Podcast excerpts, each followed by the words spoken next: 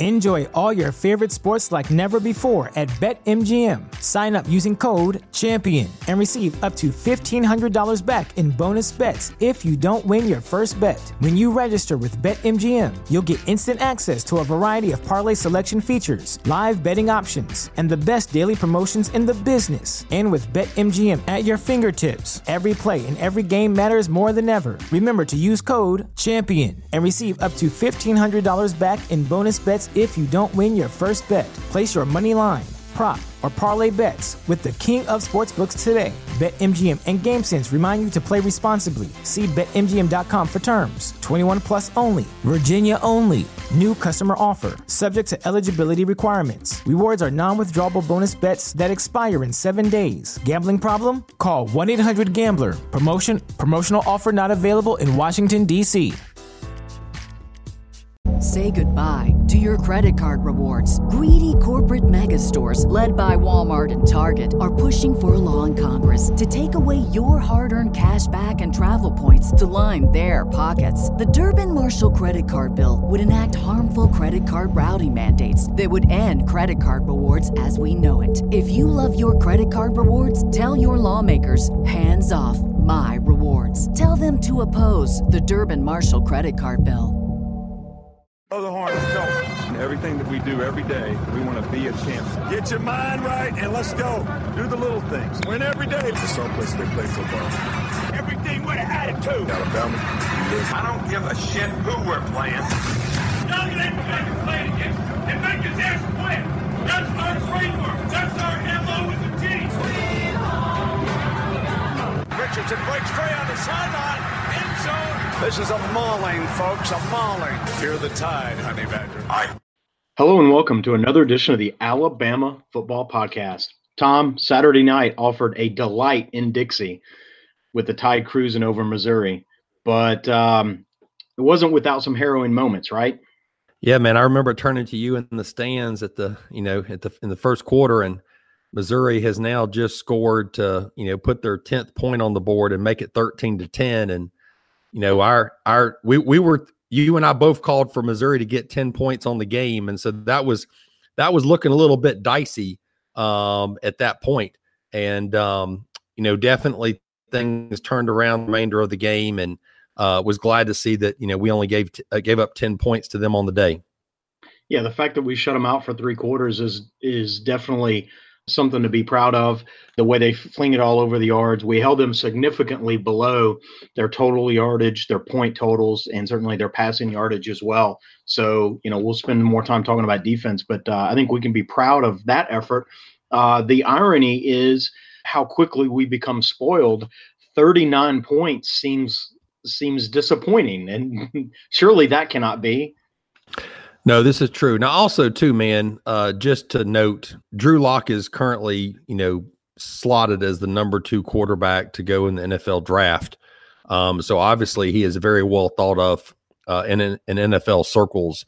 He was missing uh, two of his wide receivers uh, who had not played for the second game in a row, which obviously uh, one of those guys uh, or both of those guys, you know, we expected to possibly see some.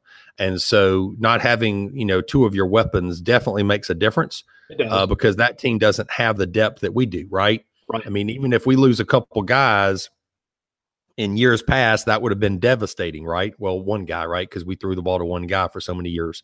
Um, but obviously it did.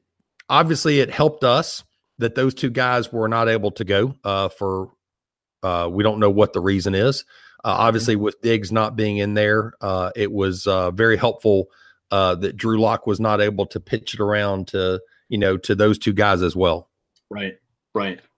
You know, we had a couple injury scares, if you will, on on our side, and um, you know, you, you know, sort of pick a position, right? Do you want to talk about wide receivers or quarterback? You know, I think let's start. Uh, let's start with quarterback. You know, Tua, you know, got banged up uh, the week before.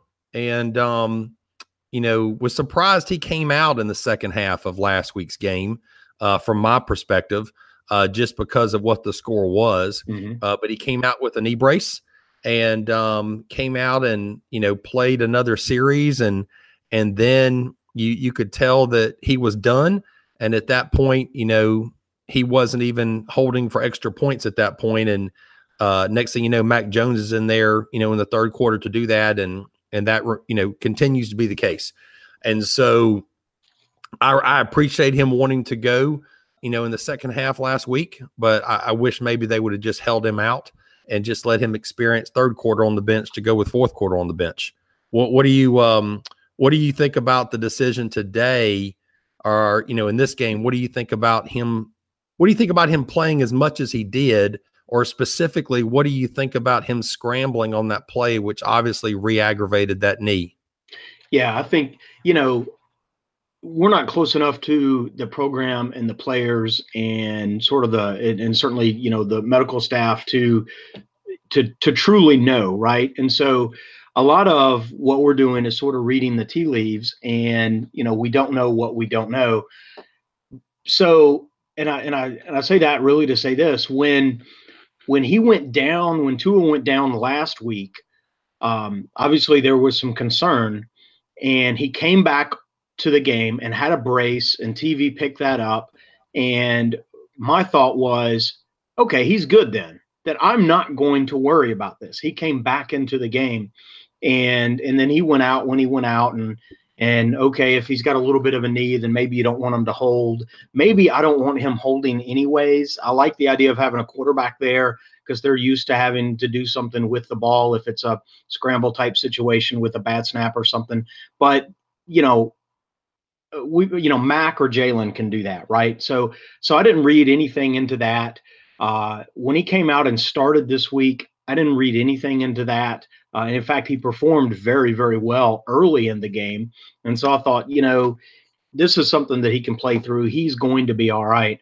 I wonder, and so he sprained his knee uh, a little bit, and I've never had that as an injury, but I, I wonder if in a practice, a couple of hour controlled practice where he's got sort of a bubble around him, no one's hitting him, there's a certain level of stress he's putting on the knee, but very differently than what you would see in a game. And so I wonder if he didn't come out and perform well and look sort of at his level early in the game, and then there was a level of fatigue that started to set in, um, not from a win standpoint, but on the knee. And still, though, when he came back in and he kept coming back in, I took that as a sign that everything was okay. When he went down, there's a little bit of hindsight. And what's funny is how quick things change. When he took off scrambling, because he had already been limping a little bit, when he took off scrambling, about mid-scramble, I thought, oh, that knee's good then. And then, of course, he didn't get up uh, immediately after that. So I don't know. There's a lot of hindsight into it. I think that it's easy to say, why did he play? Maybe he shouldn't have played. I'm not sure I buy all of that. I'm glad that, you know, he was listed as day-to-day. They said that he could have come back into the game. I like hearing that. Um, I think if if we reduce his workload this week in practice, and then we'll talk about next week's game, but if we reduce his workload over the next, you know, six days, then he'll have a week off, and I think that'll bode well for him too. So That that's kind of where my head is on that. I it, a lot of hindsight, reading the cues that were provided. I, nothing seemed unusual or no, suspect, but then, you know, the result is he dinged it again, but, you know, a re-aggravated sprain. I think I think he just needs ice and rest. He wasn't the same um, on the series uh, right after, you know, the series that bled into the, you know, beginning of the second quarter. Yep. Uh, on a roughing passer, uh, roughing the passer call, um, where he took a shot, um, you know, in that lower area. I, I'm not going to say the guy went for his knee, but definitely, you know, he he came up gingerly after that sure. hit. You're a competitor, right? It's easy for us to sit back and and you know, in our in our vantage point and and say he shouldn't have scrambled there. Uh, but, you know, we always call it straight on this show. And so I'm, I'm going to tell you that it was third and ten at the Alabama thirty-eight, and you're up thirty to ten, and it's your first series of the second half. And he's got to learn sometimes to throw the ball away, right? We used to talk about Jalen. If it's not there, just it's not there, punt the ball. And so at that point, you know, I, I think that, you know, I, I wonder if anything was said to him Um, because of how he responded to that, you know, that hit in the first, uh, first, second quarter, as far as not scrambling, because in that situation, you got to make a better decision. And so I'm not trying to be too critical, but I, I think that right there, if it's not there, you throw the ball away, you punt, and um, your team needs you upright. And so I think that scramble there was ill-advised. Yeah, I think you're right. And, uh, and, and, and again, sort of the, the competitive juices take over. I, I go back to probably the knee had been bothering him, and the additional fatigue of a game, which is going to be different than than of a, of a practice. I think that sort of wore on him. I think he his he demonstrated, he started this show, uh, you know, demonstrating that he wasn't as comfortable sort of striding through his passes, which made him, you know, a star instead of a superstar with with his his accuracy. Um, I think there probably was a point where that we could have been more aggressive in taking him out. You know, you know, there's a plane line that that uh, a trend line that he plays at, and I think we could have said he is starting to dip below that, and and not just dip below it, but it, his trend line is is going down now. He's not it's not plateauing just below what he normally does, but it's starting to go down. Let's get him out because it's his knee. It's his the stress on the knee, the fatigue on the knee, and, and I don't mean it's it's he's runs the risk of more injury. It's just there's a strain, and when you sprain something, you can you know you can do four reps, but you can't do twelve. You know, that type of thing, right? And so I think that I think he was getting into a fatigue, and we could have brought him out. I know hindsight's you know twenty twenty, and it's easy to say when he when he didn't get back up, then. You know, then obviously he wasn't going to go back in, even if he could have at, at that point. But it would have been nice maybe that that didn't happen and we take him out a series early. But I get the competitive spirit on it too, and I don't want to knock a kid for uh, for that. And I, and especially I don't want to knock a kid for that in the dynamic, in the culture that Saban has crafted for this team. It's very much an N F L model where, you know, you can't make the club in the tub. Your best ability is your availability. And so, I, and, and, you know, the N F L's like that. And I think Saban breeds that culture on his team. And so I, you know, at the same time, you can't fault Tua and, and the team for putting him in, in that situation, because there's a little bit of that's what we do. No, that's true. Well, I am, you know, obviously, um, it'll be interesting to see how they manage practice this week and how they manage this next game, because now, to your point, right, he's obviously, you know, tweaked it again. And so your point is valid about last week at practice, and it's a controlled environment, and, and you know, you've got a black jersey on, et cetera. It'll be interesting to see how they play it this week, and um, it'll be interesting to see Uh, how much he plays, you know, this coming weekend. Um, what do, what do you think, real quick? We talked about, you know, the couple plays with Jalen at the beginning of the Arkansas game and putting some stuff on tape. Uh, what what was your thoughts of lining him up in the slot and um, you know, throwing a pass to him? And what what, what is it? We just, are we just putting just putting different things on tape just because? Well. Yes, I do. I do think that um, I think we are putting stuff on tape and different types of things on tape, you know, just because, and and just because a defensive coordinator has to has to account for it. You know, he he, he you know, last week he came in and and, you know, lined up. Well, this week he caught a pass. This week he sort of ran what looked like it was going to be an end around type play, and he threw a pass. And so he did a couple of different things, and it's almost like, you know, we're not going to do everything at once, but we're going to just turn the page, and every next page is a is a little different wrinkle. And it's not that that's going to be our offense, but it's going to be a wrinkle within the offense. And and it's one of those things you can go down. I mean, I, I saw an article that's like, here's seventeen plays that Alabama should run with Jalen, you know, with both quarterbacks in, and you start to go down a wormhole if you allow yourself. Think if you're a defensive coordinator and, you know, you put your tinfoil conspiracy hat on and you start to think about here are all the things that they could do with both of them. And, and you could like drive yourself mad thinking about all of the stuff that we could do. And, you know, that's two plays out of a seventy play, you know, sequence. Right.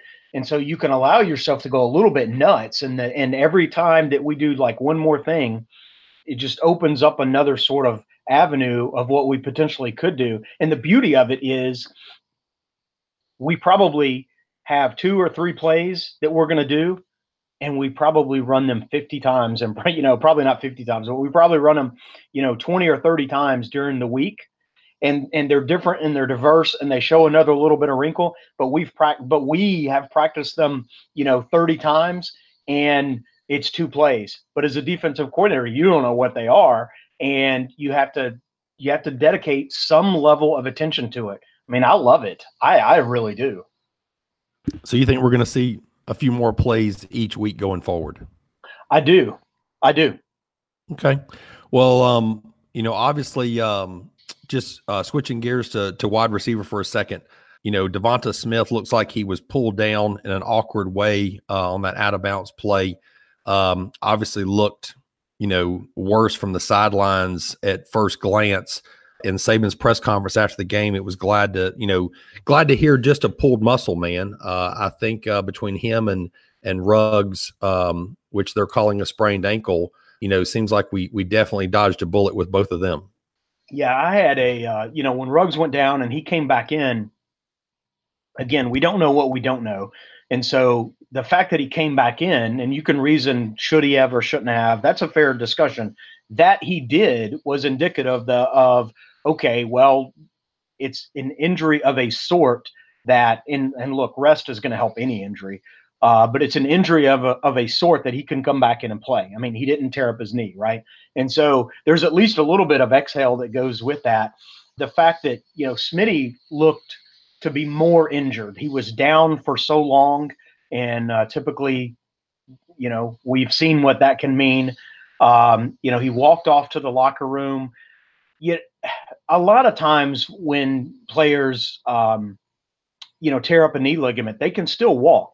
Uh, so, and, and sometimes they don't have surgery for multiple days. And, and so they can still walk. And we've seen this in the N F L. You know, Carson Wentz went down, you know, last year and tore up his knee. And, and I thought, oh, he's fine. He got up and walked off the field. And, and, you know, of course there was more damage there. We've had a punter actually continue to punt the ball, you know, with, uh, with an injured knee. And so, the fact that he walked back to the locker room rather than being, you know, being carted off, I didn't read it. I did. That didn't mean anything to me because he still could have been hurt. Now he came back at half dressed in uniform and looked like he was trying to give it a go.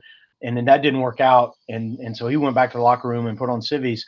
And so there was a little me that a little bit of me that said, well, I guess that means he's okay, but, But, you know, he didn't come back into the game. And so I was, you know, to your point, long way of getting there. Uh, to your point, I am glad that that he's going to be day to day, that he's going to be okay. But I, I was I was really concerned. And I think some time off is going to help him. The biggest concern, you know, and sort of the sort of the segue is the depth at wide receiver. I mean, I, I like our top four is as good as anybody. The top three, you know, plus plus, you know, Jalen, Jerry Jeudy being the other guy.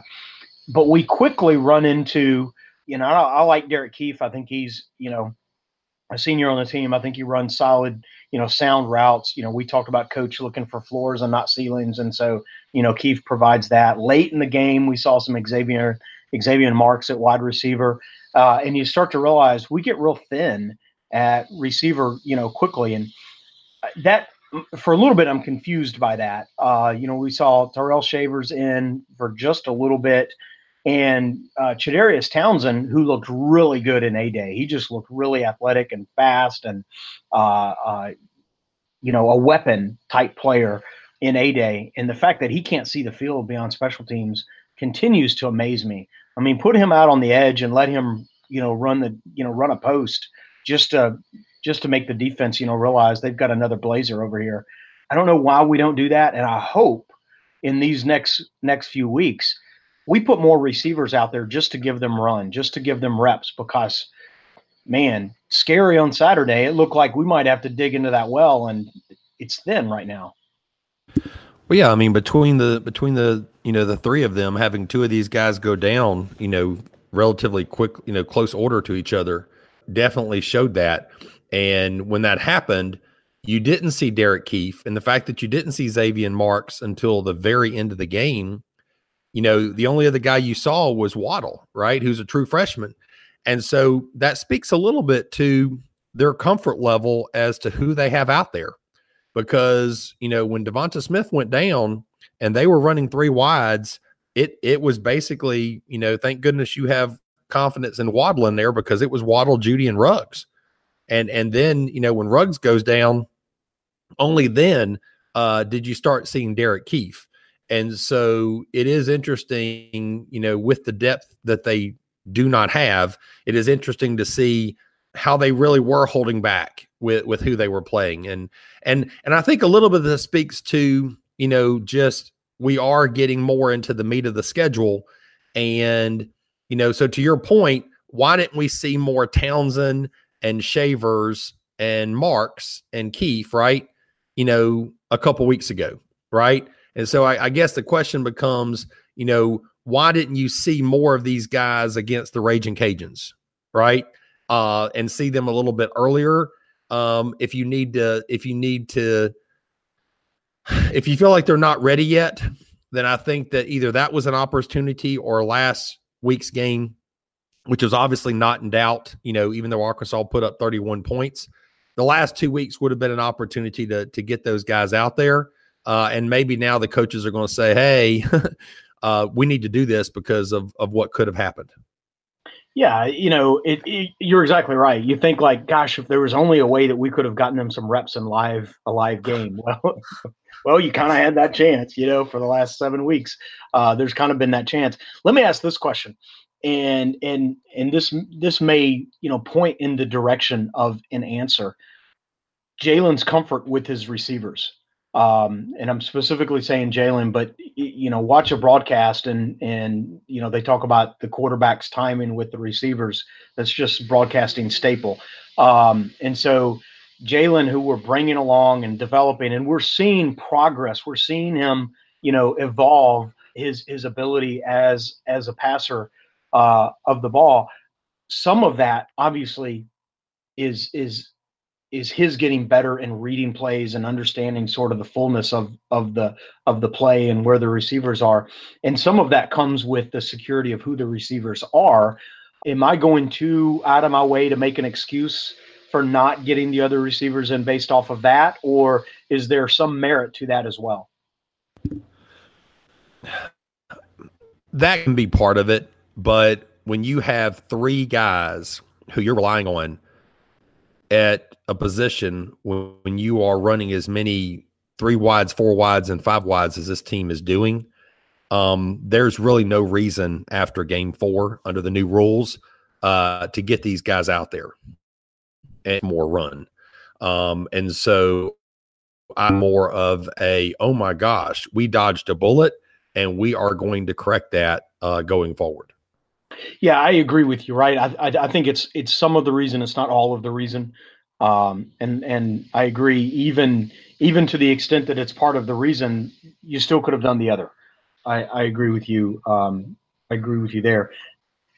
Where do you want to go? Where do you want to go next on offense? I mean, there was a lot more. Well, yeah, I just want to quickly touch on um, uh, Damian Harris's touchdown run, uh, where he went up the middle and, you know, left his feet and, you know, fell back down behind the line of scrimmage, or, you know, landed back on his feet behind the line of scrimmage and had the presence of mind to to hit the end, which we appreciate him doing. And I'm glad he scored a touchdown. But you turned to me in the stands and you said, hey, they just brought in two extra defensive, you know, linemen on that play. You know, why didn't we try to go wide? And so it was interesting that they that they took that approach after they had not converted a fourth down earlier. And so, you know, we talked a few weeks ago about these guys need to just let these guys who seem to be more comfortable, you know, pass blocking, to just, you know, just line up and just blow them off the ball.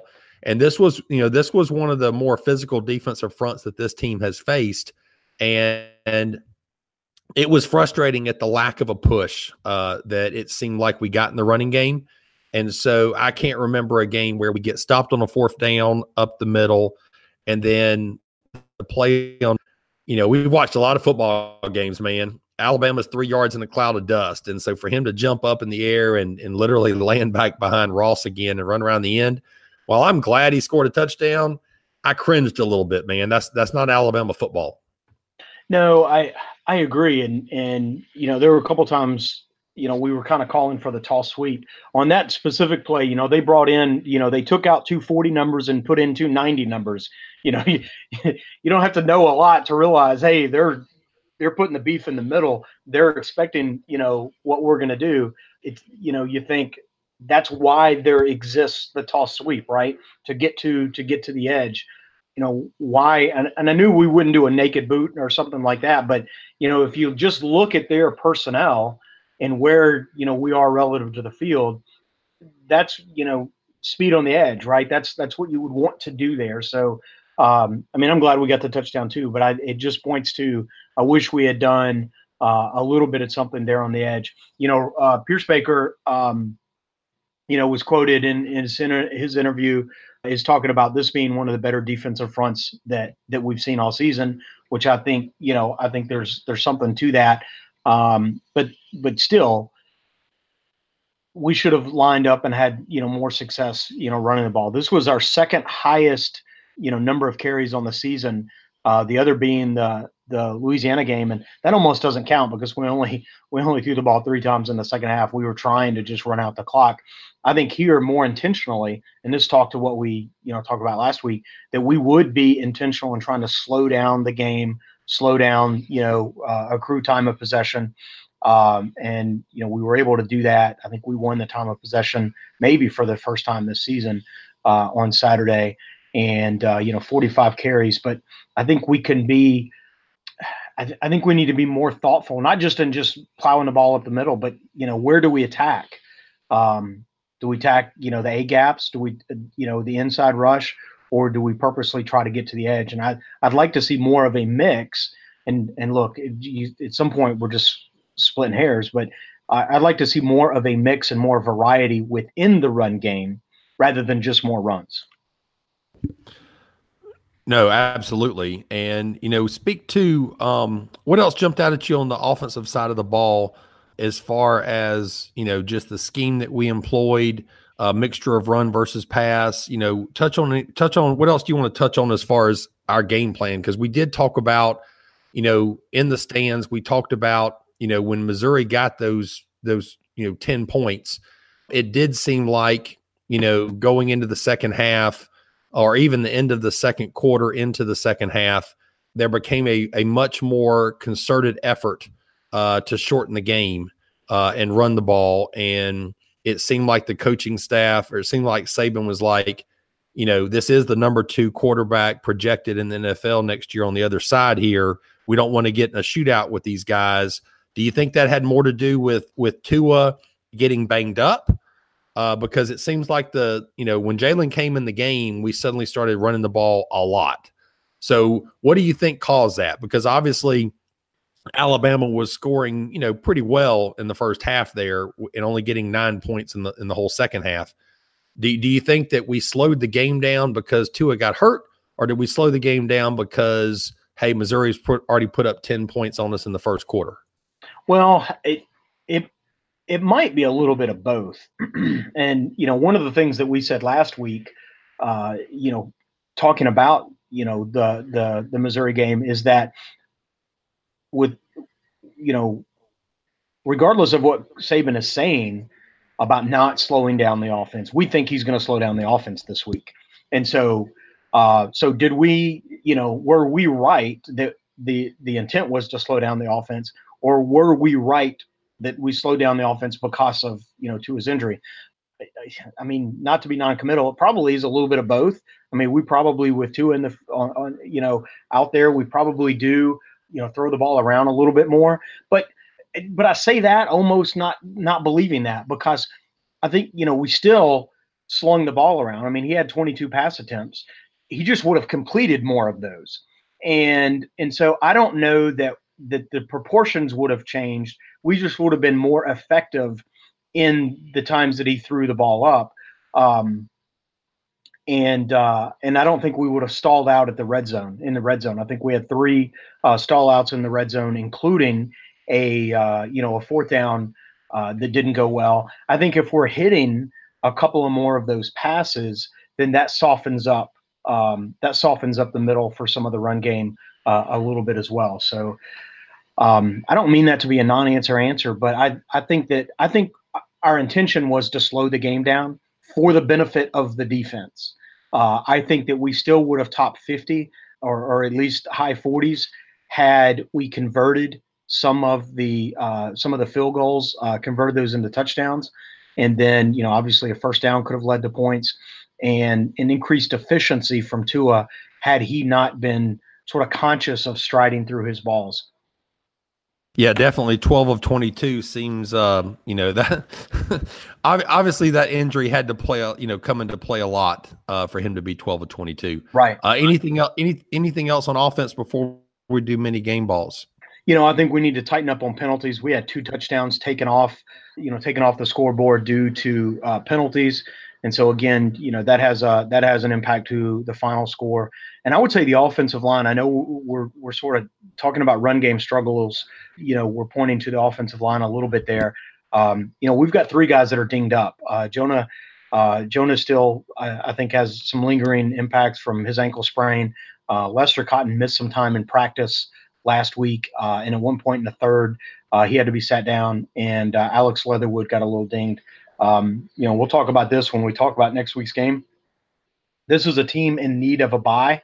And so um, I think we have a lot of we have a lot of ankles that are going to get better with a week off. Well, I'm surprised we didn't see, you know, Matt Womack, you know, when when, that, when that happened. Very late. Yeah. No, you're right. Yeah. He, earlier, know, right? Yeah. We, we see it him was earlier. Weird to see him out there with, you know, late, so late in the game with, you know, the second and third, team, third teamers. It's like, what's he? It's like, it's like he's slumming a little bit. And I don't, I don't mean that like in a literal sense. No. But it's like, hey, I'm not used to seeing him so late in the game. You know, he doesn't yeah. come out when the backups come out. So that just makes you wonder if when he came in, you know, it was just an emergency situation and maybe they just really weren't ready to bring him in when he came in and, you know, prior, you know, prior right. to this game. Right. So what is, uh, who, who do you want to give a uh, mini game ball to? I'm going Keefe. Um, you know, I, I, I, you know, for a lot of the reasons, uh, he had a couple of catches. You know, he stepped up at a point when where we needed somebody to step up at wide receiver, and he kind of filled that. Uh, he does not get a lot of pub, but uh, you know, he ha- he has contributed to the team and the program uh, over his time in special teams. He's got more run this year at, at wide receiver. You know, almost relegated to a fifth wide receiver with the youngsters, but. Uh, Uh, you know, he came in and contributed well in his limited role on Saturday. And so, again, the, in, the, in sort of the spirit of the mini game ball, uh, I think he got his, at least one first down, maybe, maybe two. But, uh, you know, he helped us move the ball, move the chains. And uh, so I'm going Derek Keefe. All right. Well, he might he might no longer qualify for a mini game ball, uh, my, my selection. But I, I'm going to go ahead and pick him now because he definitely will not in a few weeks ahead. Um, for this, for a similar reason, I'm actually going to give it to Jalen Waddle. You know, this is a kid who has, has definitely seized his opportunity in the past few weeks. We've noticed this guy, you know, getting more run at wide receiver than he was at the beginning of the season. And, you know, obviously when Ruggs and Smith was out, uh, you know, he was in play after play after play. And um, there was a couple passes from, you know, that, that didn't make it to him for timing purposes, but, you know, um, This is this is one of these guys that, you know, it goes back to, you know, us obviously play. Obviously, people have seen him on the punt returns and seen what he can do on the punt returns. But obviously his versatility uh, to be able to be as effective as he is as a receiver as well. You know, getting this kid out of, you know, Bel Air, Texas. We are very just just just kudos to this staff for, for yeah. bringing this guy in, and kudos to this guy. And I guess that's the other reason I want to give it to him very quickly is we've seen players in years past, right, who've said, I can't go there because there's too much talent there, right? Well, to Jalen Waddle's credit, he he saw the national championship game. He saw what Jeudy and Ruggs and Smith did, right? He knew that they were all three going to be sophomores this year. And yet he still came to Alabama, right? And he knows these guys are going to be here for a couple years. So j- just kudos to him for coming to this program and uh, being such a contributor so early on. So, you know, hindsight being twenty twenty, right? Should that have been our first, and maybe not first, but should should that have been an indication in the, in the scheme of things that Tua was going to be the quarterback? Yes, it should have been. I don't know that I've ever heard anyone connect those dots, but as as you were saying that, I was like, well, hell yeah. Yep, absolutely. That should be very telling. Well, let's flip the field, man. I want to start with Raekwon Davis, uh, W W E, man. Yeah. Uh, ten, ten minutes left in the fourth quarter. You know, the the the camera, the E S P N crew, you know, is able to get him, you know, landing three, you know, three blows in the back of uh, Missouri uh, guard. Ten minutes left in the game, and you and I didn't get to see the facial expression from Saban in the in the stands quite the way the camera at home uh, showed it. Uh, but he he chewed him out pretty good, man. Raekwon definitely let the emotions get the best of him in that situation, and, and got him a fifteen-yard penalty in the process. Yeah, he absolutely did. I've never seen Johnny Dwight hop on the uh, Johnny Dwight hop on the field as fast as, as he did, and and I knew that there was a personal foul. I didn't see like the punches like in, in real time. I knew that there was a personal foul. I knew it was on Raekwon, and I knew it must be above and beyond when he gets immediately yanked, uh, and Johnny Dwight, you know, comes in. You know, a lot of people are saying that he should have received more, or there should have been a bigger penalty than just a fifteen-yard. Uh, um, you know, count off. And, and I don't disagree with that. I think you throw punches, you know, that, that, that warrants, uh, you know, that warrants something above just a, a, a run of the mill personal foul, but they didn't call it. Uh, but we did take them out, and we've seen, you know, players that in other teams that wouldn't have maybe taken the guy out. So we took him out. Uh, he came back in later, but he did, uh, but he did come out. I do think, and, and this is where you, you know, you're still dealing with young youngsters in a in a game like this, but you know the emotions got the best of them. Uh, that's that's more excuse, I think, than reason. You know, because you know you could probably have something like that on nearly every play, um, especially you know later in a game. But yeah, I wish he hadn't have done it. He did it. Uh, he po- apologized, um, which you know I don't think you see that a lot necessarily. So I think he'll have an opportunity to you know correct his behavior. And certainly something that coaches uh, will will spend some time emphasizing. We've seen this. We've seen this this season, where that little extracurricular can cost you. Uh, Christian Miller uh, early earlier in the season did that, kept a drive alive, and and the team and the team scored a touchdown. Um, none of these games have been in question, but you do that exact same thing in a tight ball game, and it can cost you the game. So. It's definitely will be a point of emphasis, not just for uh, for Quan, but for um, you know the team, because we've got to maintain our composure better than that. Well, what else? What else? Where do you want to go next on uh, on defense? You know, I liked uh, uh, Savion Smith. I think had a pretty good day. He stepped in for uh, for Diggs. I thought it was the first play of the game. I, I thought it was Missouri's first play. I think maybe it was their their second play. You know, they tried to get uh, a one-on-one matchup and uh, could not get the receiver uh, over the top of uh, uh, of Savion. And so, you know, he had just a, a really nice, almost like they were throwing the ball to uh, to him, uh, had a really nice interception and um, and returned it. Uh, looks like maybe he had stepped out. Uh, looked like he got down to like the four, but uh, apparently, and it was the far side of the field and, Uh, you know, live at the stadium, we couldn't see all the, the the replays, but it looked like maybe he had stepped out, and um, and so he got the ball. Alabama got the ball at the fourteen or so, but but that was a big play because they picked on him early. Uh, and my my thought, sort of my offhand comment in the stadium was, you know, Stevie Wonder saw that on Tuesday. Of course, they're going to pick on him early in the game, uh, and the fact that he grabbed it, uh, was prepared for that, grabbed it, and uh, had a little bit of return. I thought was great. He had a second pick. And uh, this was more about just staying home, doing your job. Um, you know, we got Drew Lock scrambling. Uh, they were trying to trying to drive and, and score, and it and it, at one point he just throws the body, just puts the ball up, throws it across his body.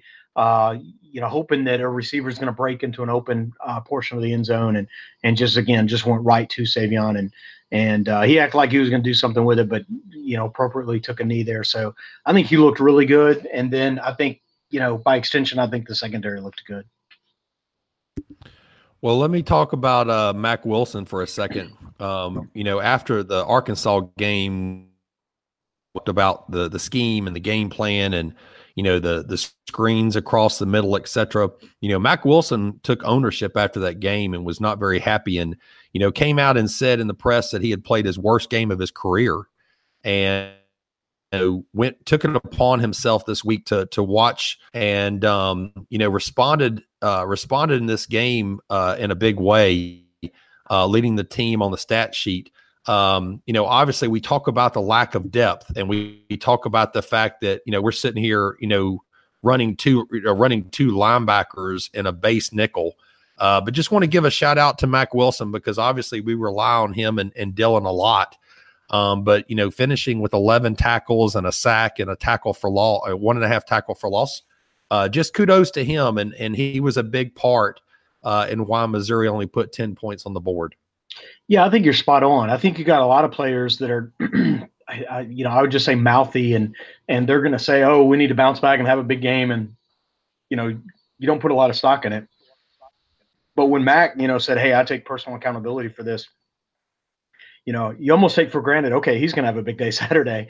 And and he did, right? And he lived up to that. And so I think that's uh, I think that's good to see, right? And, and that speaks to, I think, his um, – you know, his personality, his uh, his character, his ability, and the fact that he sort of doubled down in his prep and his execution and had a big day. I think that that significantly uh, speaks to his uh, leadership.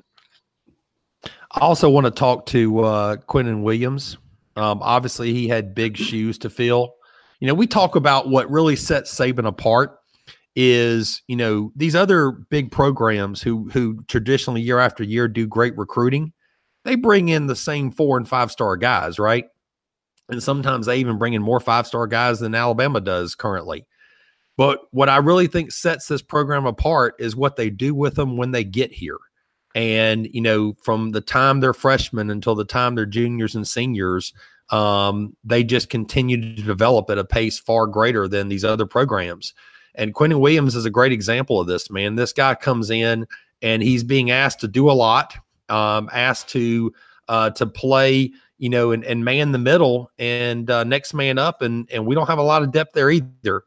And he finishes second on the day, uh, seven tackles, six of those solo tackles, yep. Right?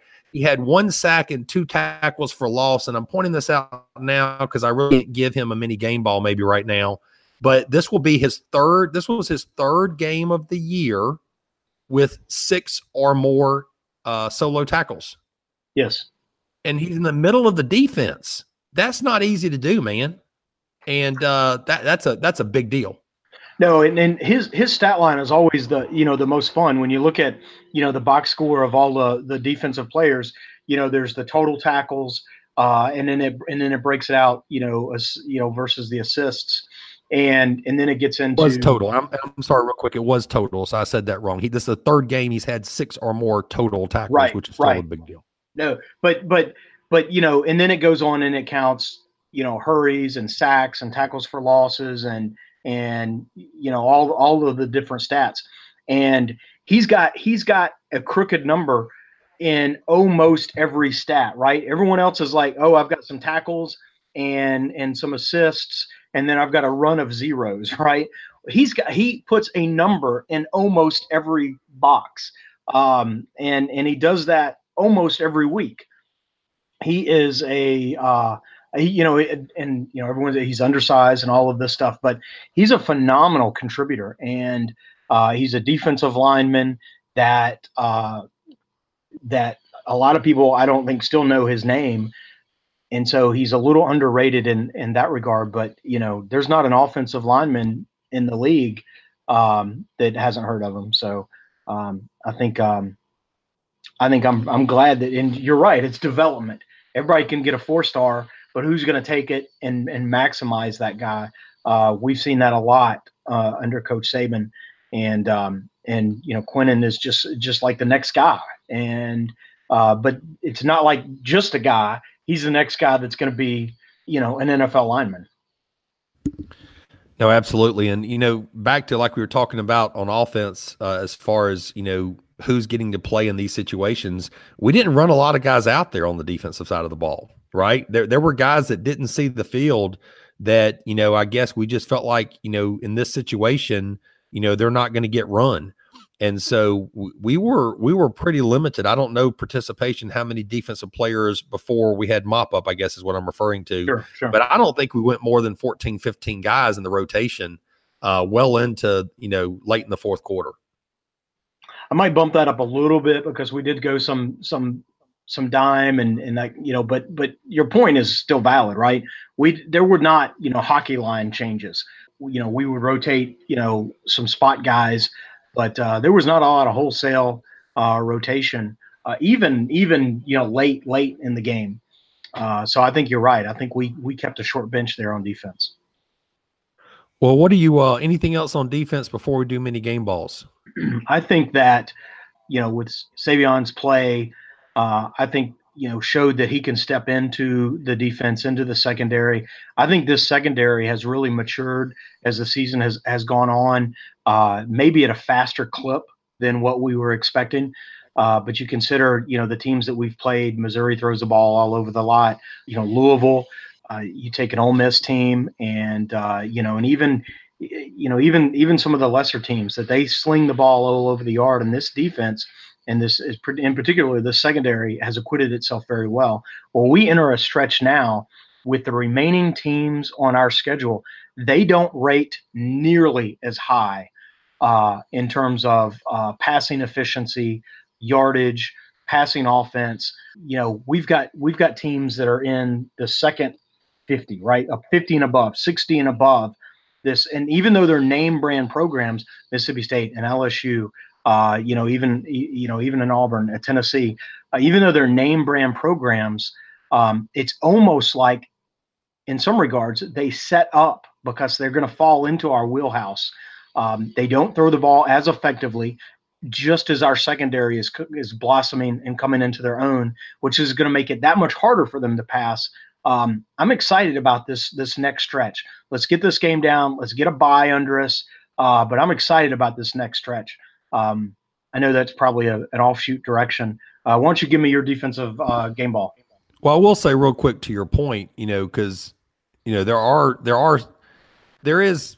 consideration that Diggs might not be done for the year, right? There's there's been one report that he might be, and and Saban has you know been asked to speculate, and and he's not going to you know come out and, and be more definitive. But you know, to your point, if if the teams going forward uh, do not have the efficiency of teams that we've played up until this point, you know, while while I hope Diggs comes back, that obviously bodes well for you know for this defense to be able to kind of you know endure going forward. Um, so as far as many game balls, um, on the defensive side, you know, I think I'm going to have to, I, I think I'm going to have to give this one. I mean, it's tough. There's a couple different guys that, that I was kind of, why, why don't you go first and let me, let me see where you go and then I'll go next. Well, I, I'm in the same boat. I've got three guys, uh, circled and, and hopefully, hopefully we're thinking about some of the same folks. Uh, I'm going to go, and as much as I want to go somebody in the secondary, I'm going to go Phidarian Mathis. He is seeing run earlier and earlier in games uh, on the defensive front, and so it was good to see him uh, get into the game earlier. He's he's a guy that it's it's kind of fun to watch because he's a big old boy. I mean, he goes about three twenty, you know, three fifteen, three twenty, which he's down from, you know, three forty, three forty-five last season, and uh Uh, and so he's he's down a little bit. He wears a forty series number. I think he's forty-eight. And so you see him, and he's really athletic. And so you see forty-eight sort of running all over the place, and you think, who's this new linebacker uh, that, that that I'm not familiar with? And and I catch myself multiple times reminding myself, oh, no, no, that's that's a defensive lineman uh, that's uh, that's in there being uh, you know athletic. And so I like the fact that he's developing and contributing to the rotation because because we know sometimes it only takes one more guy, one guy stepping in and, and taking, you know, twenty snaps a game that really allows everyone else to play better. Um, and if he can play at his one hundred percent for eighteen snaps, then that allows a Quinn or a Quan or a Bugs to play more snaps at, at top end. And so sometimes it only takes a little bit to get a lot. And I think Phidarian is helping us develop that across the defensive front. And we're going to need that. We've talked about next opponents not being as effective passing the ball. That means we're going to see a lot of run, and that means that's where it, we are especially going to need some depth up front. And so I think Phidarian is going to more and more contribute and fill that role. All right. Well, I'm going to go, uh, I'm going to go a little different in the spirit of the, of the mini game ball. I'm just going to give a shout out to, to a player, uh, Stephon Wynn Junior Okay. Um, you know, he, he got into the game and got on the stat sheet for the third time in, uh, this season, uh, second time in the last two weeks, you know, Anderson, South Carolina boy, uh, six four, three hundred. I want guys going forward just to look for number ninety when he's in the game, because he, he kind of speaks to what you're saying with Mathis. Um, you know, we talk about, you know, why aren't these linebackers getting more run? Because we need them at, you know, we need more depth at linebacker. Well, this true freshman uh, is obviously not slated for red shirt and is uh, getting his run for the third time to get on the stat sheet. And so uh, I just want to keep an eye out on this guy going forward and, and kind of see where this goes from here. No, I think that's spot on. And he's a guy that missed a lot of time in camp uh, with, with injury. And so to, to say that he started the season sort of behind would be accurate. And the fact that he's maximized the reps, fewer reps, uh, but maximized those in, um, you know, in season is, uh, is a testament to his ability. And, and, and sort of the same thing with, with Mathis, right? We're, we're reaching a segment of the season where we're going to need more help defensively up front. And we'll take it where we can get it. Hey, one more thing, just real quick, shout out to the overall defense. Finished the game with eight tackles for loss. Um, you know, I haven't tracked how how that ranks as far as the season goes, but just, you know, once again, we were going against a pretty good quarterback. So uh, eight tackles for a loss uh, for a total in a game is a pretty big deal. And and holding a, a guy like this to ten points is, you know, shutting them out in three quarters. Absolutely. Four sacks is a, is a part of that. I, I completely agree, right? I, I think that uh, it really speaks well for the defense, especially after, you know, call it, you know, being maligned or the disappointing performance, if you will, against Arkansas uh, to rebound well Um, against this Missouri team really speaks uh, to the uh, responsiveness of the defense. So that's a good shout out as well. Take us to special teams. All right, man. So um, I, I wish I could be at practice this week to take in, to keep an eye out for number ninety-eight. And for the listeners, that's Mike Bernier. Okay. Transfer from Eastern Illinois, you know, listed as a senior on the depth chart uh, from Madison, Alabama originally. You know, this guy's got to be thinking, this is my chance this week, right? Because, you know, I got beat out by a true freshman DeLong at punter. You know, DeLong didn't even have to punt for the last two weeks, right? We we kidded. Uh, uh, we looked at him as in warmups and to start the second half and how well he was, you know, putting a foot on the ball, you know, when the, you know, when the whistle's not blown and it's time to, you know, make a play. But uh, DeLong's got to be looking over his shoulder. He's got to have his head on a swivel this week. Uh, because, you know, we're hoping you're not going to be called to punt a lot. Uh, but when you get your first shot in three weeks, we don't need a twelve yarder. No. And so if, so if I'm Mike Bernier, man, I, I am, um, I've got an extra pep in my step at practice this week. Yeah. You think like we waited three games for this, you know, you know and this is not, and I'm not, I'm not trying to be, and I'm not hating on Skylar, right? No, I'm just saying that, that, that, that, you know, we need special teams to step up when we need you to step up, and we need to be able to win the field position and flip the field. And, and you, you, you, you won the job outright. So now you better, you know, keep up that intensity if you want to keep it. Yeah, I agree. Right. And especially in the spirit of, you know, Saban wants floors, not ceilings. Right. And so if, if the other guy can, can, you know, a twelve yard stinker is going to happen, but it's, you know, it's just unfortunate that that's when it happened. You know, we haven't had we haven't had to punt in a couple of weeks, and then when we do, you know, the that's what we get. It's there's a little bit of, you know, I'll take the guy that can hit thirty-five yards every time.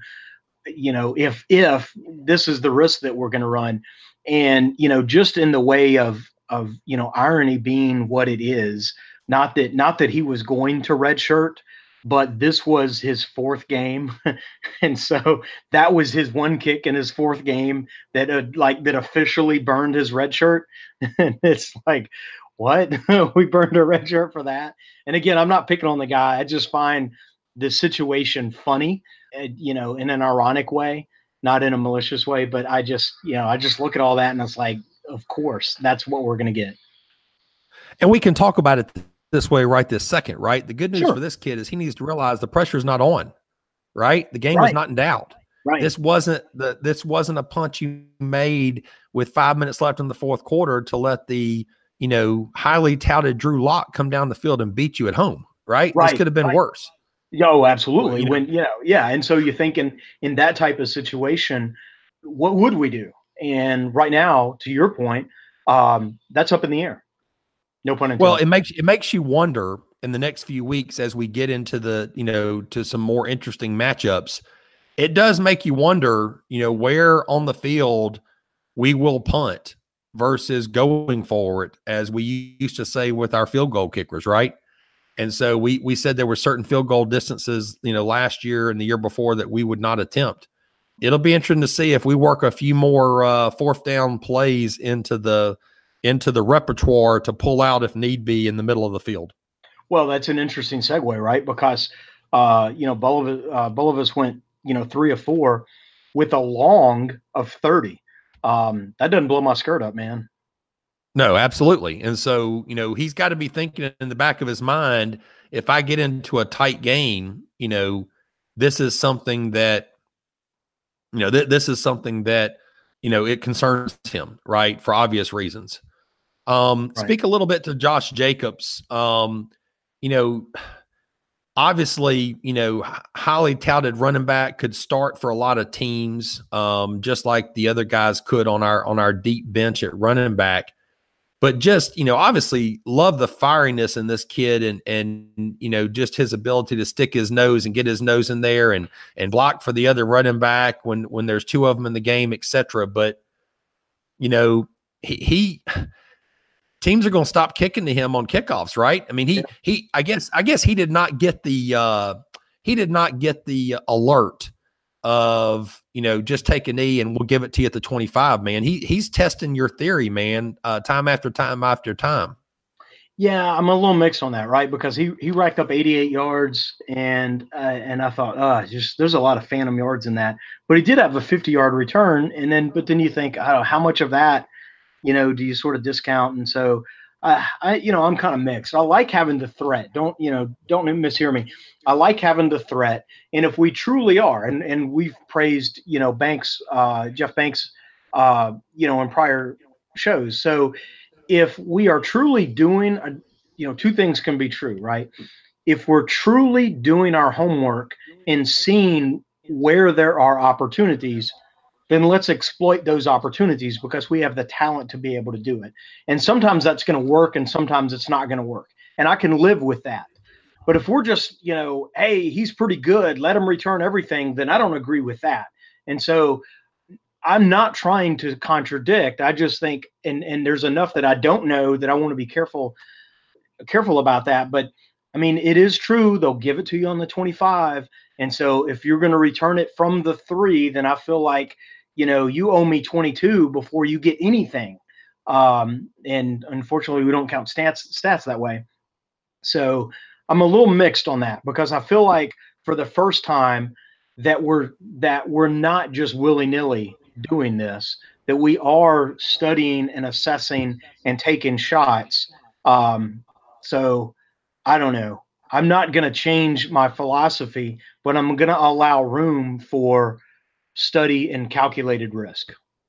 Well, what's interesting, right, and this is why I wanted to bring it up to you, is he finished on the day for three kick returns for eighty-eight yards, a twenty-nine point three average, and a long of fifty yards. And so what is so interesting about that, right, is had, you know, and, and I'm not a big – okay, football is football, man. People are going to get hurt. I wasn't a fan of the rule that you can just take a knee anywhere on the field, you know, and, and get it at the twenty-five. But even with that great return of fifty yards, right, that got his stat to twenty-nine point three. If, if, you know, under this new rule, which obviously they were trying to get rid of kick returns, you know, had we taken a knee three times, he would have had three returns for seventy-five yards, a twenty-five point average. He would have only had thirteen less yards than he got for all that effort with his fifty-yard return. Yes and no. he, yes and no. Those yards would not have accrued to him. Oh, okay. Okay. As far as had he had he had he taken a knee, I got you. And that's the okay. thing. That's the thing on that stat that that that bothers me. Um, if you return it, if like you catch it on the two and you run to the twelve, yay, you get ten yards. Uh, but it cost your team fifteen yards. Uh, whereas if you just take a knee at the two, you don't get anything on your personal stat line, but the team gets, you know, the full benefit of the of the twenty-three. And so it's just every time I think, and I don't I don't want to get all wound up about it again, but just every time it's like, don't count yardage until you get to twenty-five, because you count it sometimes and you don't count it other times, and you actually count it when it's maybe the wrong decision as opposed to counting it when it's the right decision. So, I mean, either count it both ways, which that would be a little crazy, or count it when it's legit, when it's a ball. And I get their metric is with the, the player is it literally advancing the ball. But you know what? If I take a knee, I've advanced the ball too. So I, I'm not going to change my philosophy on that. That's just where I'm dug in. And I think if you just continue, if if that's what you do and you do that, I'm okay if you never return it. However, I will accommodate that we are studying, we've got talent, and there are there are specific times. It's like a blitz, right? Don't blitz every play. Don't do that. But if there's an opportunity where we can blitz twice a game, you know, a corner blitz twice a game or once a game or once every two weeks, then let's let's exploit a weakness, but let's just not do it to for for the sake of doing it because one time we'll get lucky. No, let's make it a calculated risk where, you know, half of the time, you know what I mean? Let's get our, let's get our odds better. Well, I just wanted to get you riled up because, you know, it was no, a great you did, return. You did. It was a great return, right? But yeah. then on the stat line, you still look at it net net, which is why you've made the point before. So. It goes back to, and look, this, this, you know, we've been doing this for so long, and I have some things just sort of burned in my head that we continue to reference. And so it's like, you know, here's a Wayback Machine, right? It's Julio Jones end, end around touchdown against San Jose State. To this day, I am not happy about that play. and um, and fortunately for the team right now, they have so many wide receivers uh, that they are, you know, comfortable with that when we run it now, you're okay just because we have more than one person. Yeah, but but I'd still, to me, it's who you would do that with. I wouldn't want to do that with Jerry Jeudy. If you want to do that with Ruggs, because, you know, he he's a little more of a sturdy guy. I wouldn't do that with Devonta. Uh, but if you want to do that with a Chadarius, uh, if you want to do that, you know, with an Xavier Marks, I mean, it's it's to me, it's all about who you do that with. And it what, is interesting that we've done it a couple of times this season, right? Yeah. And you would think Marks would be like a somebody you absolutely would do it with because you were comfortable doing it with him on punt returns. Yeah. yeah. Like a good opportunity for him to contribute to the team. Right. So I, I don't know. I, I, you know, I'm not a big, you know, I'm not a big end around guy anyways. I know that we've done that and, and I like spreading the field. And so I don't mind incorporating that, um, you know, once a week, uh, something like that. But it, that's not my favorite play, but I, I like the intention of what you're trying to do, defend the entire field. But I just think you should be careful. You don't, you don't do it with your thoroughbred. You don't do it with the guy who, you know, we do that with Calvin Ridley or Amari Cooper. And it's like, do we not realize if we lose those guys, we're done? We're done. Um, well, that speaks to what I was saying about Tua earlier, right? At the beginning right. of the show, right? Yeah. So, well, let's let's flip the field here, man, um, or, or flip the conversation here. I, sure. I I knew this moment was going to come. I wanted to delay it, kind of like delaying Kirby Smart. Uh, you know, obviously, I'm I'm I'm happy for Pruitt. Um, you know, he's given a lot to the program. I knew the day was going to come where you know we were going to have this conversation of you know Saban versus yet another uh, protege, and so uh, obviously. You know, doing some good things in his first season, you know, started out of the gate with a very tough opponent uh, in West Virginia. Um, you know, obviously they had, what, four or five turnovers at Georgia, uh, which obviously drastically affected that game. Uh, but big win for them at Jordan-Hare on Saturday. Um, you know, obviously they're going to be, you know, we're going to be going into Neyland Stadium with a lot of momentum from Tennessee. You know, how do you think this goes against a, a three and three uh, Tennessee Volunteer program? Yeah, I, you know, I don't think there's any surprise that the Volunteers are getting better and that they still have life and they haven't they haven't sort of given up on their season. Now, there's a cap to how good they can be, but they, they've not, you know, they've not cashed in, right?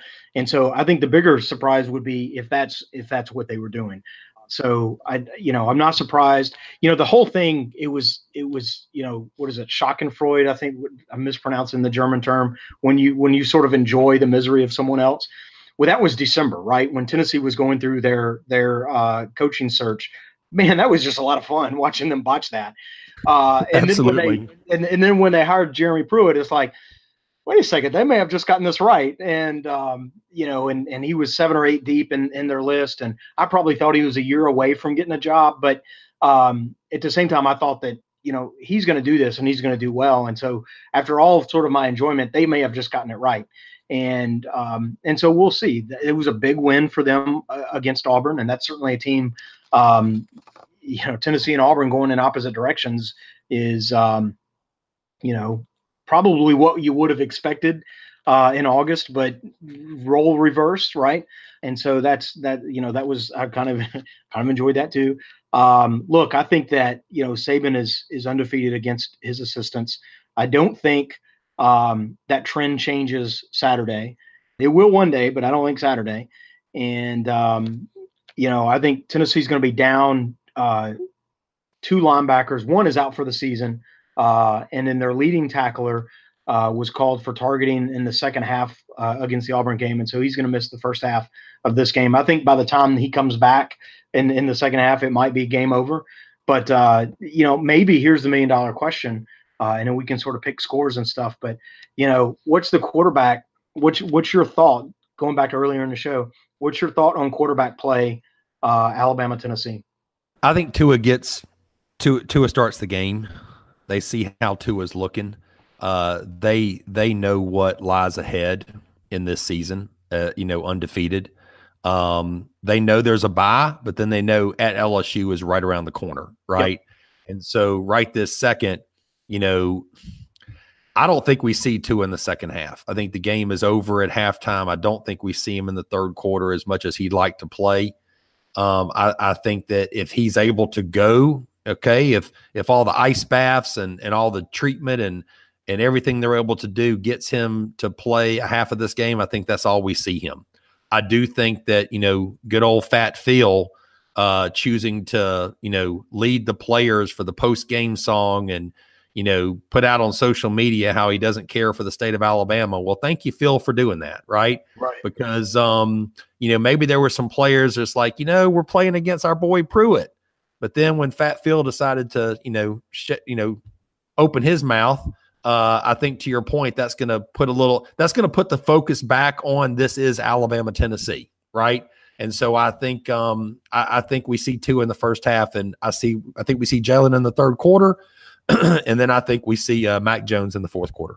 Yeah, I think, I think you're right. I think that, I think you know, Tua is gonna is gonna play, and I would love, and this, you know, this has been. It's almost unfair to ask for this or in any way expect it, except for we've only seen it, you know, through seven weeks. I would love for him to come out and score a couple of quick touchdowns, and let's get it, you know, fourteen to nothing. Let's get it seventeen to nothing. Let's get it, you know, twenty-one to three, you know, in the first quarter, which I know sounds crazy, but, but we've seen it so often this season that you almost come to expect it. And so if we do that in the first quarter, I wouldn't be surprised if we went to more of a fifty-fifty rotation in the second quarter, and then it was the Jalen, you know, Tyler show, you know, the rest of the way. I would be very pleased with that. I would rather us take Tua out early um, to ensure that he's one hundred percent rather than us run up the score against Tennessee and and run the risk of him only being, you know, seventy-two percent or seventy-eight percent against L S U. Um, I, so I would have a quick trigger. Saban doesn't. Saban doesn't have a quick hook on that kind of thing. I would. Uh, so I think that might be one of the more interesting things to see. Um, does does he play beyond what we feel comfortable? And my bet, there's what I want and there's what I would bet, and I would bet that he does. Oh, I would agree with that. Well, I think this is going to be kind of like it was at their house two years ago, uh, which was a, uh, you know, it was a C B S three thirty game. It was a forty-nine ten score. Uh, I think we're going to see something very similar, except I think that, you know, we're going to, we're going to get some field goals here. And, and um, I, I think that Saban is not going to want to show up, you know, his boy yep. Pruitt. Right. Yep. But I think we're going to break fifty. And I, I think this is going to be a fifty-two to ten ball game.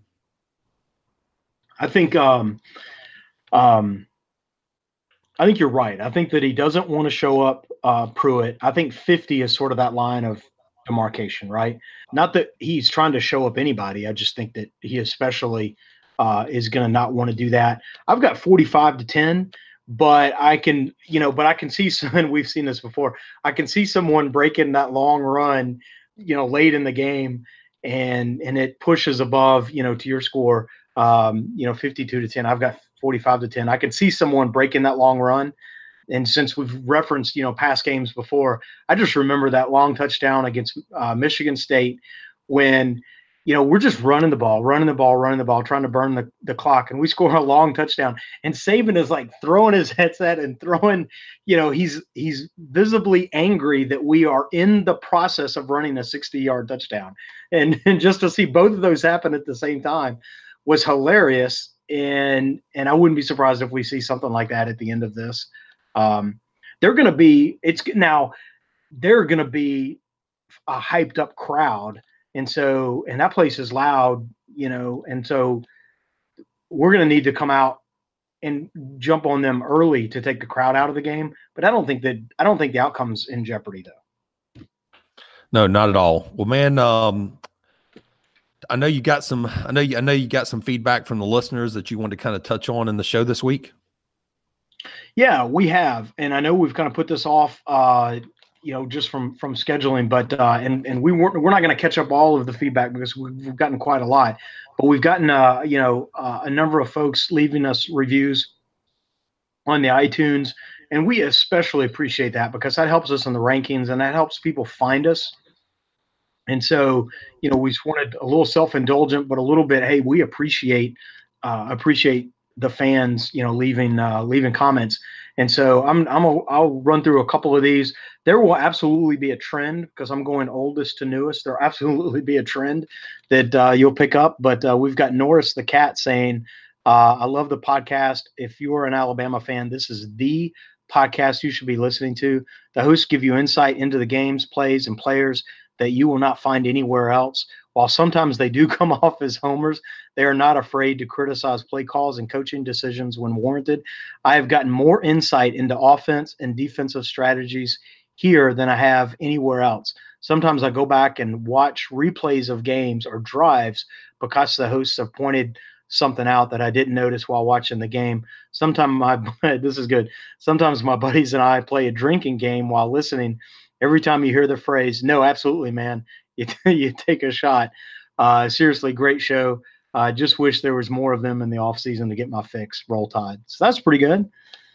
Absolutely, uh, man. We appreciate the shout out. I, I like that there's a drinking game about uh, some some of our uh, go-to uh, expressions. So that's cool. We'll try to we'll try to use that phrase more yeah. going forward here to that's help right. my Watch out for that.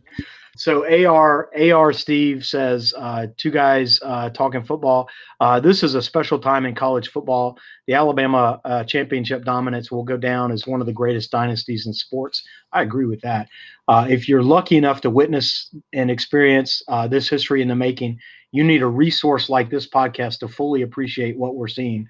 Uh, this is just two guys talking football. It has given me new insights into the game and better understanding of what makes the Saban era so special. Thank you, as always. I look forward to your next podcast, Roll Tide. That is that is flattering. Um, we've got uh, Paul Malov saying, uh, after every game, I always look forward to the weekly break, breakdown by Tom and Dave. I usually agree with Tom about the offensive uh, play calling and how it leaves something to be desired. Uh, I'm usually satisfied. Uh, some of these are early in the year, so more reflective of last season. Uh, I'm usually satisfied with the defense and just enjoy hearing the guys uh, point out how awesome they played, unless it was poorly executed and the T Bs don't turn around to to play the ball. It's good to hear uh, other fans with unbiased uh, views and realistic opinions about how the team uh, played and how good they are. Uh, I've been listening since two thousand eleven and always bemoan the time in between seasons when the podcast goes dark. Uh, if I could offer any suggestions, it would be to do an A-Day podcast, a summer uh, practice update, and discussions uh, um, in a uh, season preview. Uh, I realize that, uh, you know, you guys are doing this on free time, but really appreciate it. So, oh, and he's waiting for a championship podcast. And at the time, we had not uh, released anything on that. Uh, and then I'll do a couple more. These are much shorter. Um, so this well, is hold on, very, very quickly, man. We appreciate you being a longtime listener, man. So absolutely. Thank you for that. twenty eleven. That goes way back. So that's awesome.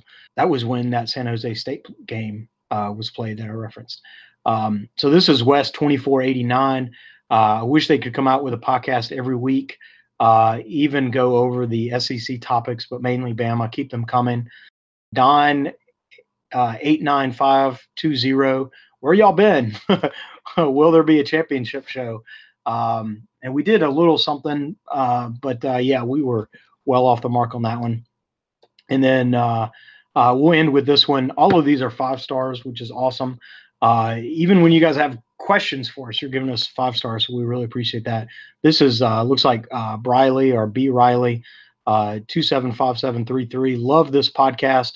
Uh, been really hoping a new episode would come out covering the national championship game. Uh, um, and then he indicates that he's probably at this point not expecting it. But, again, we did come out with something. It was later, and uh, we're a little – Uh, negligent in that regard, but uh, we do appreciate the folks reaching out. Uh, we had a lot in the offseason reaching out, and even as the season continues, we so greatly appreciate it. The five-star reviews are awesome. The questions we get in email are just flat awesome, and uh, we ask for more of that, and we will try to engage uh, as well as we can through that process. Tom, any of these stand out at you? Anything that, uh, I mean, I like the two thousand eleven, and I just like people saying that they learn about the game listening to us. You and I kind of talked about that uh, at dinner the other night. Like, wow, people are, are enjoying it to that degree. It's flattering. It truly is.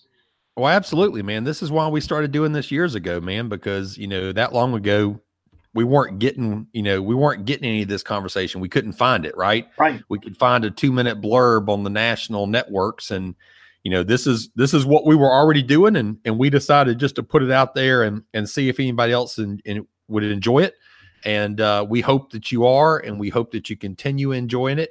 Uh, we we just ask that you you know just spread the word, man, and and let some of your buddies know, and because we want to try to get as many people out there exposed to it and and and get their thoughts as well. So thank you very much. Absolutely, I I, I certainly uh, I certainly second that. So, hey, we appreciate all of you for listening, for downloading, for sticking with us, and uh, again, share the word and uh, leave us some reviews and comments and questions. We greatly appreciate it. In the meantime, this has been another edition of the Alabama Football Podcast. Roll Tide.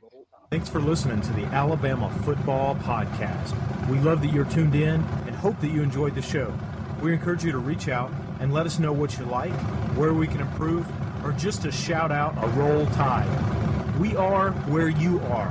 iTunes, Facebook, Twitter, email newsletters, t-shirts, free roster downloads, and of course, on the web at alabama football podcast dot com. Check us out where you'll find easy links to your favorite way to follow the Tide. Got that, Coach? Of course.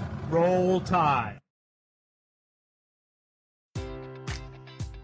Enjoy all your favorite sports like never before at BetMGM. Sign up using code CHAMPION and receive up to fifteen hundred dollars back in bonus bets if you don't win your first bet. When you register with BetMGM, you'll get instant access to a variety of parlay selection features, live betting options, and the best daily promotions in the business. And with BetMGM at your fingertips, every play and every game matters more than ever. Remember to use code CHAMPION and receive up to fifteen hundred dollars back in bonus bets if you don't win your first bet. Place your money line, prop, or parlay bets with the king of sportsbooks today. BetMGM and GameSense remind you to play responsibly. See bet M G M dot com for terms. twenty-one plus only. Virginia only. New customer offer. Subject to eligibility requirements. Rewards are non-withdrawable bonus bets that expire in seven days. Gambling problem? Call one eight hundred gambler. Promotion. Promotional offer not available in Washington, D C